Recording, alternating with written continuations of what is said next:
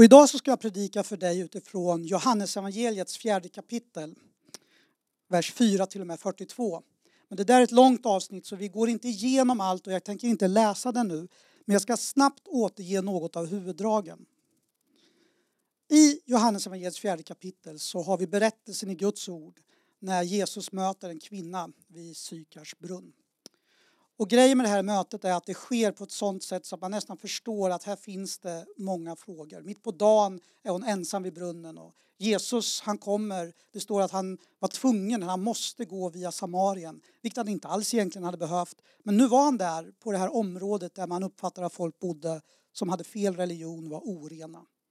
Och Jesus är trött står det, så han sätter sig ner vid brunnen och inleder ett samtal med en kvinna som leder till att hon går tillbaks in i staden och berättar att hon har mött någon som har sagt honom, henne allt.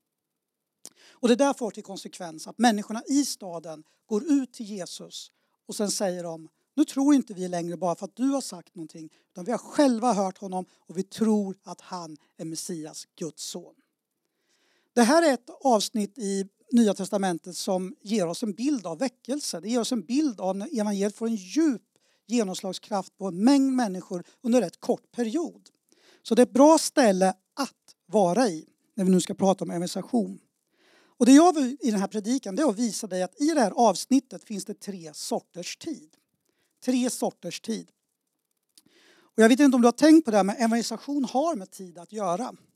När vi sprider budskapet om Jesus Kristus så gör vi det i en värld där solen går upp och ner, när det blir natt och dag, när timmar läggs till timmar, dagar till dagar, månader övergår i år. Och nästa generation avlöser, avlöser nästa och så vidare. Så vi lever i en värld där tid präglar oss. Och en del har då tänkt så här när det gäller evangelisation, det är bråttom. Jesus kommer snart tillbaks, det är bara att göra allt nu, genast. Och det är liksom betona bråttom perspektivet. Så finns det andra som säger nej det är inte alls bråttom, det är precis tvärtom. Gud har allt i sin hand för historien mot ett bestämt mål. Vi behöver inte alls ha bråttom, vi kan ta det lugnt och be och vaka och vänta. Så man kan säga att det brukar finnas som diken att man kan krascha in i antingen att det allt är bråttom genast nu eller också säger man att det inte alls bråttom, det är bara chill. Och genom kyrkans historia har det alltid funnits representanter för båda de här synsätten. Men i det här bibelordet som vi nu har läst, Johannes fjärde kapitel, vers 42, eller kapitel 4, vers, kapitel 4, vers 4 till 42. I det avsnittet så finns det tre sorters tid. Det är inte en brottning mellan den här som jag nämnde innan, antingen att det bara är jättebråttom eller att man inte behöver bry sig alls. Utan istället verkar det som att i det här avsnittet så får vi veta att det finns tre sorters tid. Det finns den eh, historiska tiden. Sen finns det den omedelbara tiden och till sist så nämns den långsamma tiden. Och grejen med det här avsnittet är att i Guds ord verkar som att de här tiderna mixas. Det pågår alltså inte en konflikt mellan två olika sätt att hålla på med tid. Utan istället är det så att när budskapet sprids, när evangeliet går fram, när du och jag berättar om Jesus för någon, när vi engagerar oss för att på olika sätt sprida de goda nyheterna, då är det alltid tre sorters tid inblandade. Så jag tänker nu en stund gå igenom dem med er. Så låt oss börja med den första tiden, den historiska tiden. Vers 5 i kapitel 4.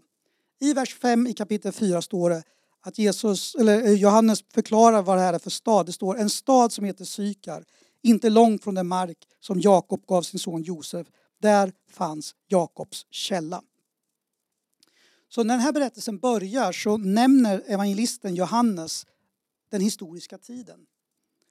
Allt det som utspelar sig i den här berättelsen den sker på mark som var given. Den sker med en koppling tillbaks i historien. Jakob gav sin son Josef den här marken. Fromma judar visste ju att det här var ju långt tillbaks i historien. Men man levde med historien som en självklar del av nuet. Så långt innan Jesus började samla efterföljare Långt innan, alltså hundratals vintrar innan den här kvinnan började gråta över trasigheten så fanns givandet av marken. Det var historisk mark. Och på samma sätt är det med oss idag. När vi sprider evangeliet, när vi delar de goda nyheterna så finns det alltid någon som har gått före och gett evangeliet. Den historiska tiden den sträcker sig ut genom seklerna och för kyrkan så betyder det att det är en lång kedja av minnen och händelser och erfarenheter som länkar oss samman med alla som någon gång har spridit de goda nyheterna. Så den här tiden, den historiska tiden, den hjälper oss att få bra och viktiga perspektiv på alla satsningar när det gäller evangelisation. Den historiska tiden den visar oss att inget som du och jag gör börjar med oss, utan allt börjar med Gud. Det är Gud som har satt igång det här. Gud är yttersta källan, roten, orsaken till det vi kallar evangelisation. Gud agerade först och efter det så kan vi agera. Och det betyder ju att när man tittar tillbaks i historien så ser vi spår av Guds handlande i kontinenter, i städer, i enskilda människors liv, i familjer och genom kyrkans hela historia. En annan sak som historisk tid gör är att den lyfter av den enskilda personen kravet, förväntan eller det underförstådda att man ska göra någonting helt nytt, hitta på något som är unikt, något som ingen har gjort innan. Det är egentligen ett väldigt otäckt och jobbigt krav. Jag kan inte evangelisera, jag kan inte dela budskapet för jag, jag har inte hittat på något eget sätt och det behöver vi inte. Den historiska tiden lär oss att vi ingår i en sky av vittnen, vi ingår i en armé av heliga, vi ingår i en stor grupp, ett folk av helgon som har försökt på olika sätt. Och jag lovar dig att den här sommaren och det här slutet av den här våren, när du delar evangeliet, på vilket sätt du än gör det, så finns det någon innan i historien som har gjort det. Ungefär så. Tekniken förändras, lite olika stilar förändras, men i grund och botten så är det inte så mycket nytt under solen. Historisk tid har den egenheten att den sätter in oss i en större gemenskap med längre perspektiv och den lär oss en sak. Vi är inte först och det inte hänger på oss. Utan allt börjar med Gud och vi är del av ett folk som genom hela historien har delat evangeliet. Så det är den första tiden, den historiska tiden som representeras av det Johannes säger i början, nämligen att det här är mark som är skänkt långt tillbaka i tiden. Den andra tiden som nämns i det här avsnittet det är den omedelbara tiden. Och i vers 28 i kapitel 4 så står det att kvinnan lät sin vattenkruka stå och hon gick bort till staden. Och det här är intressant för det här är precis egentligen motsatsen till den andra tiden som vi precis har pratat om. Därför att nu helt plötsligt bara kvinnan bestämmer sig, jag går. Det betyder att det var århundraden av väntan slut. En konung hade anlänt, en ny tid bröt in. Kom ihåg att det här avsnittet handlar ju faktiskt om vem som är Messias. Och där någonstans så inser kvinnan, det är nog han. Och det hon gör då är omedelbart att ställa ner krukan och går in i staden.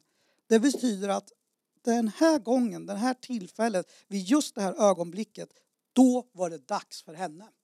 Det var hennes nummer som ropades upp i kösystemet. Det var liksom dörren som öppnades och hon gick in. Det var där och då. Och den här typen av tid, det är den omedelbara tiden där man gensvarar direkt på det Gud gör. Omedelbart. Ingen väntan, ingen så här krockkuddar, inga mellanlägen. Och när de goda nyheterna sprids, när evangeliet predikas, när vi bjuder in vänner till en husförsamling, när vi i en gudstjänst inbjuder människor att ta emot Jesus eller du sitter och pratar med någon, så ska vi inte bli förvånade när någon helt plötsligt bara är redo och säger jag vill ta emot Jesus nu. Varför det? Därför evangelisation kommer alltid också ha omedelbar tid som ett inslag. En del människor är redo. Det är som med barn som föds och man föräldrarna inte knappt hinner till BB innan ungen har fötts. Så är det när det nya livet bryter fram. Ibland sker det med sån kraft så alla inblandade blir överrumplade. Så så ser den omedelbara tiden ut. Och den är varken bättre eller sämre än någon annan av de här tiderna jag pratar om nu. Den är bara annorlunda. Den är snabb. Riktigt snabb. Sen har vi den långsamma tiden. I vers 35 i kapitel 4 så syftar Jesus på ett ordspråk och han säger så här. Ni säger fyra månader till så är det dags att skörda. Och i det här bibelrummet så handlar det här ordspråket om att hjälpa de här lärjungarna att förstå att det här med skörd, det kommer att ta lång tid. Det fanns en omedelbar tid som de upptäckte och som de såg i kvinnan, men det fanns också en tid av att skörda därför att man håller ut och håller på länge, att man inte ger upp. Det tar faktiskt tid för fält att mogna till skörd. Rom byggdes inte på en dag. Och på samma sätt är det för dig och mig. Evangelisation kommer alltid att innehålla ett inslag av att vi faktiskt måste hålla på länge. Att det tar lång tid. Fyra månader tills det är dags att skörda. Och ibland är det skörd direkt. Men det kan också vara fyra månader, fyra år, 40 år. Så evangelisation innehåller alltid en förmåga, alltså ska vi syssla med evangelisation så behöver vi ha den här förmågan att också tåla den långsamma tiden. Och i vår tid så när mycket går fort och vi tänker kanske till och med att den bästa tiden är den omedelbara så är det viktigt att komma på den historiska. Det är viktigt att påminna oss om att det finns en långsam tid. Och vad är den långsamma tiden för någonting? Jo, det är den tiden som Gud bestämmer att det behövs för att en människa ska komma till tro. Du och jag kan inte bestämma det. Vi kan ha synpunkter på det, vi kan be utifrån vad vi önskar. Men det är inte samma sak som att Gud har sagt det. Och här handlar det om att klara av att uthärda fyra månader till det är dags att skörda. Så man kan säga att evangelisation är en tidsmix. Tiden mixas. Den tumlar i upplevelserna, den virvlar runt kring händelserna. Så jag vill berätta för dig avslutningsvis om när jag kom till tro. 1987. För det var nämligen så att då var det verkligen så att den här mixen av tid var aktiv. 1987 i augusti så tar jag emot Jesus en fredagkväll i ett ungdomsväckelsemöte i en kyrka som är byggd på 1200-talet. Så när jag går fram liksom, till de här som ska be för mig när jag säger mitt ja till Jesus. När jag går fram, då går jag fram på ett stengolv som är lagt århundraden innan. Och där har ju folk firat gudstjänst, där har folk funnits och brutit bröd, delat ut vin. Där har man bett och sjungit sånger långt innan jag ens var påtänkt. Det är den historiska tiden. Och jag gick på golvet. Och de här stenarna från 1200-talet, de finns ju där. Du kan gå och titta på dem idag. Så vid det här tillfället när jag tog emot Jesus så fanns den historiska tiden representerad. Men så fanns också den omedelbara tiden. Jag hade varit en vecka på den här ungdomsväxelkampanjen och lyssnat på budskapet. Jag hade blivit berörd av sångerna. Jag hade pratat med människor och sen hade man liksom känt så här, är det något för mig? Och till slut så kom jag till en punkt den här kvällen där jag bara insåg, nu är det dags. Jag måste ta reda på om det är sant. Och då reste jag mig upp och gick på den här inbjudan att ta emot Jesus. Så bara gick jag rakt fram i mittgången och sa, jag vill ta emot Jesus. Och det var min tid. Det var min stund. Det var där och då. Jag kunde inte skjuta upp det. Ingen annan kunde göra det åt mig. Utan det var ett sånt där omedelbart ögonblick. Nu händer det. Nu tar jag emot Jesus. Men så fanns också den eh, långsamma tiden. Den här kampanjen som ledde till att jag kom till tro, Hopp om livet, den hade ju hållit på i många år. Och folk hade ju förberett den här under hela året. Folk hade bett sedan augusti, året innan. Folk hade träffats, planerat, folk hade samlats i bönegrupper. Folk hade bestämt hur de skulle göra, de gå ut på stan. Man hade tränat draman. Man hade gjort massor med grejer som tog lång tid. Och jag är en av dem som blir frukten av det arbetet, den långsamma tiden. Så min bön för dig och min bön för mig, det är att vi ska för det första förstå att evangelisation är en tidsmix. Så att vi inte blir stressade om det tar lång tid, att vi inte bara vill att det ska gå fort, men att vi också är beredda på och tar emot när det är dags, när folk är redo och bara jublar och samverkar med den helige Ande så vi kan hjälpa människor att bli förlösta in i trons värld. Och sen gäller det också att se att det många gånger handlar om att det tar lång tid, det är långsamt. Och det är också okej. Okay. Mötesplatsen ska finnas tills Jesus kommer tillbaks och vår uppgift är att fortsätta troget vittna om det vi har sett och hört. Och det är det långsamma perspektivet. Evangelisation är en tidsmix och vi får vara med och bidra. Var välsignad var du än är. Och kom ihåg, evangeliet har en stor kraft.